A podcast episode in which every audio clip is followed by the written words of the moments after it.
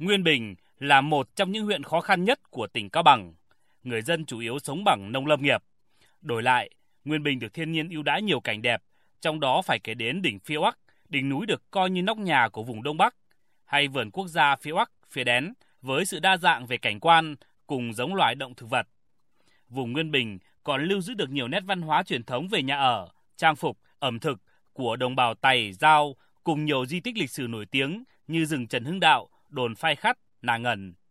Ngay sau khi được công nhận là một phần trong công viên địa chất toàn cầu, Nguyên Bình đã triển khai nhiều hoạt động tuyên truyền để cộng đồng dân cư hiểu và tuân thủ các quyết định về bảo tồn di sản.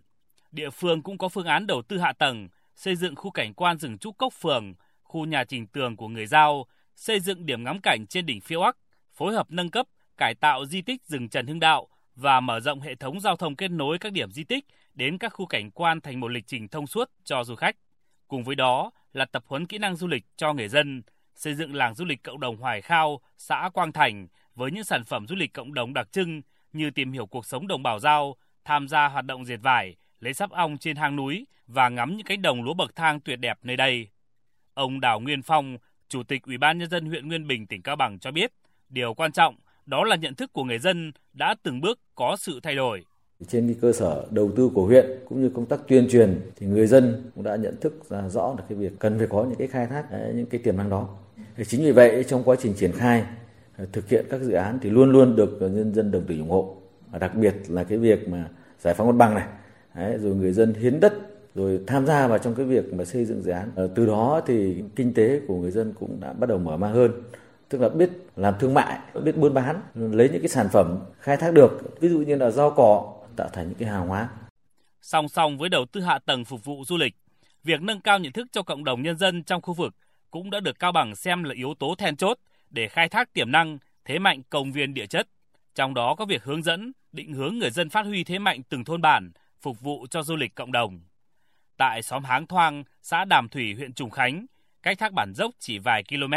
Ban Quản lý Công viên Địa chất Non nước Cao Bằng đã đến hướng dẫn người dân triển khai mô hình làm homestay, nuôi cá lồng trên sông và trồng rau sạch. Chị Hoàng Thị Lan, một người dân tham gia làm mô hình du lịch cộng đồng tại xóm Háng Thoang, xã Đàm Thủy, huyện Trùng Khánh, tỉnh Cao Bằng cho biết thêm. Khi mà được tham gia cái dự án này thì là bà con trong địa phương cũng có thể là nuôi trồng cá và cũng có thể là chính khách, người khách du lịch họ sẽ là những người tiêu thụ sản phẩm cho mình, và cũng như là những cái rau của địa phương chẳng hạn. Khách có thể nhìn thấy là cái rau này họ trồng như nào, và có thể là trải nghiệm những cái buổi quanh làm rau cùng bà con. Đấy là một cái những cái trải nghiệm về nông nghiệp cũng rất là hay. Hiện nay Cao Bằng đã xây dựng thành công 4 tuyến khám phá trải nghiệm bao trùm toàn bộ các khu vực đã được công nhận, gồm tuyến tham quan khám phá Phja Oắc, vùng núi của những đổi thay theo hướng Tây, tuyến tham quan trở về nguồn cội từ thành phố Cao Bằng ngược lên phía Bắc,